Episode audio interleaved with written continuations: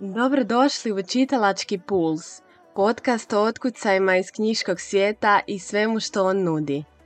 Danas razgovaramo o pristupačnoj književnosti. To su knjige koje je lako čitati, ali koje nude duboku poruku ili uvid. Ali prvo idemo definirati što znači uopće pristupačna književnost. Pristupačna književnost je pojam koji se često koristi da bi se opisale knjige koje su lako čitljive, ali koje i dalje nude dublje uvide, emocionalni angažman i intelektualnu stimulaciju. One nekako služe kao most između lakog čitanja i ozbiljne književnosti, možemo to tako reći. Ali evo nekoliko karakteristika koje često definiraju tu pristupačnu književnost. Prvo, jednostavan jezik. Dakle, jezik je najčešće jednostavan i direktan i omogućava ti da lako pratiš radnju i razumiješ kontekst bez daljnje upotrebe na primjer riječnika ili nekih drugih resursa, bez da ono nekoga moraš pitati što znači. Drugo, jasnija radnja. Radnja je obično linearna ili barem dovoljno jasna da se lako može pratiti. Dakle, nema previše likova ili podzapleta koji bi te, na primjer, mogli zbuniti. Tri, dublje teme i uvidi, kao što sam već rekla na početku. Iako su radnja i jezik jednostavni, teme i uvidi često nisu. Znači, autori te pristupačne književnosti uspijevaju ugraditi dublje značenje i slojeve koji će te zapravo pozvati na razmišljanje, da malo dublje razmišljaš o nekakvim značenjima i o tome što knjiga šalje kako poruku. Četvrto, univerzalnost. Znači, pristupačna književnost često nekako obrađuje teme i pitanja koja su univerzalna ili lako prepoznatljiva i omogućava širom rasponu čitatelja da se povežu sa likovima i radnjom. Peto, različiti žanrovi. Ta vrsta književnosti može se naći stvarno u različitim žanrovima, od romantičnih romana i trilera pa sve do ne znam, znanstvene fantastike i povijesne fikcije. Šest, pedagoški aspekt. Dakle, upravo zbog te svoje jedinstvenosti i dubine, pristupačna književnost često se koristi u edukativne svrhe, dakle u školama, posebno za te mlade čitatelje ili one koji su tek počeli istraživati književnost. Sedmo, dostupnost. Osim jezične i strukturalne pristupačnosti, koje smo već naveli, knjige ovog tipa često su i fizički pristupačne, dostupne u školama, bibliotekama, online platformama, knjižarama, dakle svuda. Sada ću preporučiti nekoliko knjiga koje smatram pristupačnima, ali imaju duboko značenje. Starac more od Ernesta Hemingwaya. Dakle, svima jako poznata. To je kratka priča o ribaru koji se bori sa velikom ribom i Hemingway je zapravo poznat po svom jasnom i sažetom stilu pisanja. I ova knjiga istražuje teme kao što su usamljenost, hrabrost, smisao života, Zapravo, Starac i more je knjiga koja se smatra jednim od Hemingwayih najvećih dijela. Ova novela koja je Hemingwayu donijela nagradu i pridonijela dobivanju Nobelove nagrade za književnost je zapravo prekrasna priča o borbi, upornosti, dostojanstvu, jako je kratka, jako je sažeta i govori o sukobu čovjeka s prirodom i životnim iskušenjima. Zapravo Hemingway kroz ovaj roman istražuje ne samo teme poput snage, volje i hrabrosti i slično, nego jako puno istražuje teme o otpornosti, samoodređenju, čak i o prijateljstvu, o važnosti prijateljstva. Hobbit od Tolkiena iako je Tolkien najpoznatiji po gospodaru prstenova, Hobbit je zapravo mnogo pristupačniji za čitanje, jer je to knjiga koja je u suštini pustolovna priča, ali dotiče se tema prijateljstva, hrabrosti i samospoznaje. Ona je prvobitno zamišljena kao priča za djecu, međutim, iako je ton knjige lakši, ne treba je shvatiti površno, jer se bavi dubokim i univerzalnim temama koje su relevantne za čitatelje svih uzrasta. Tu imamo glavnog lika, Bilba Begginsa, koji je hobit koji živi dakle u mirnom i komfornom okruženju i koji je uvučen u avanturu koju nije tražio. I putovanje sa čarobnjakom Gandalfom i družinom patuljaka e, izaziva u njemu duboke promjene i ta transformacija je izuzetan primjer samospoznaje i duhovnog sazrijevanja. Dakle, Bilbo se na početku priče prikazuje kao lik koji je zadovoljan svojom rutinom i nezainteresiran za avanture, ali kako priča napreduje, on otkriva skrivene dubine hrabrosti i te mudrosti koju ima u sebi. Prijateljstvo je još jedna dakle, ključna tema u Hobitu i Bilbo razvije duboke veze sa članovima svoje družine, a posebno sa Torinom, vođom patuljaka i nekako njihovo prijateljstvo postaje komplicirano u onom trenutku kad se sukobe interesi i moralne vrijednosti, ali istražuje duboke istine o lojalnosti, poštovanju, žrtvovanju. Još jedna tema koja se pojavljuje u Hobitu je hrabrost.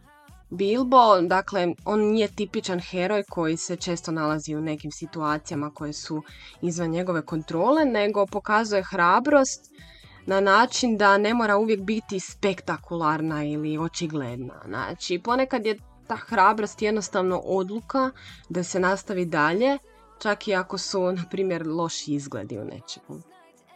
Tako da, usprkos svoje jednostavnosti i tom nekom lakšem tonu, Hobbit je zapravo knjiga koja ima jako puno toga reći o prijateljstvu, hrabrosti, putovanju prema samospoznaji i sazrijevanju.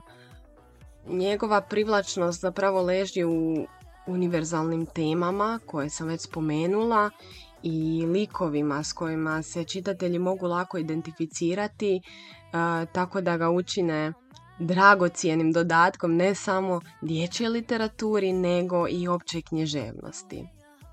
Treća knjiga koju bi spomenula je Alkemičar od Paula Coelha. Coelho je poznat po svojim inspirativnim knjigama, a Alkemičar je jedna od najpoznatijih, ja bih rekla. Ova knjiga je o mladiću Santiago koji polazi na putovanje za skrivenim blagom u Egiptu i na tom putu otkriva jako, jako važne životne lekcije i to putovanje je zapravo metafora za potragu svakog pojedinca za svojom životnom svrhom ili kako je to opisano u knjizi svojom osobnom legendom. Radnja romana je jako jednostavna, direktna je, jezik je pristupačan, ali isto kao i u Hobitu knjiga se bavi univerzalnim temama i jako dubokim.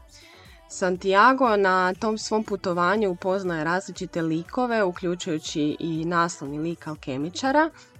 I svaki od tih likova mu donosi važne životne lekcije i uz njihovu pomoć on uči o važnosti e, da sluša svoje srce, da prepoznaje znakove koje mu život stavlja na put i nekako najvažnije da pravo blago nije ono materijalno, nego se nalazi u razumijevanju sebe i svijeta oko sebe. Sljedeća knjiga koju bih navela je Ubiti pticu rugalicu od Harper Lee.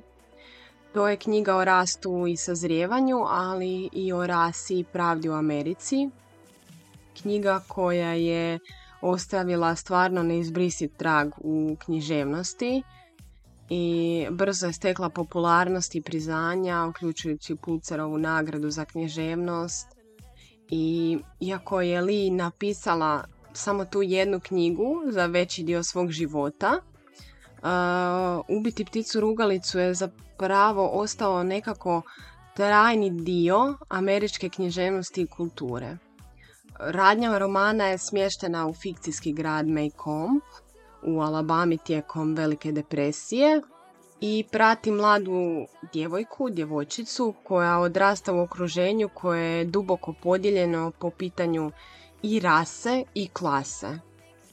I jedan od najupečatljivijih likova u knjizi je Atticus Finch koji je odvjetnik zadužen za obranu crnca koji je optužen za silovanje bijele žene.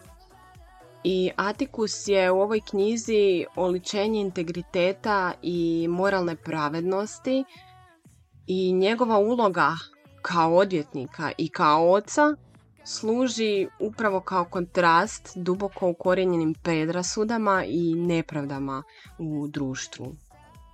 I zadnja knjiga koju bih u ovom podcastu navela je Mali princ.